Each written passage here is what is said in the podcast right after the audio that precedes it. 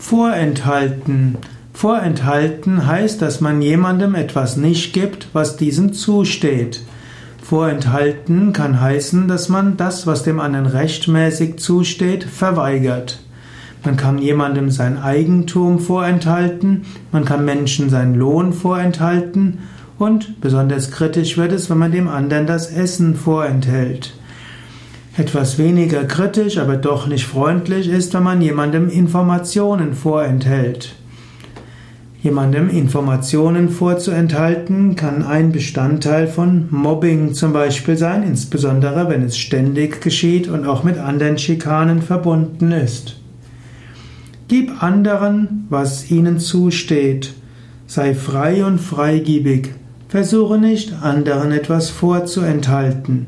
Das Lakshmi-Prinzip bedeutet, öffne dich, nimm, was, was dir gegeben wird, aber gib es weiter und tue Gutes damit.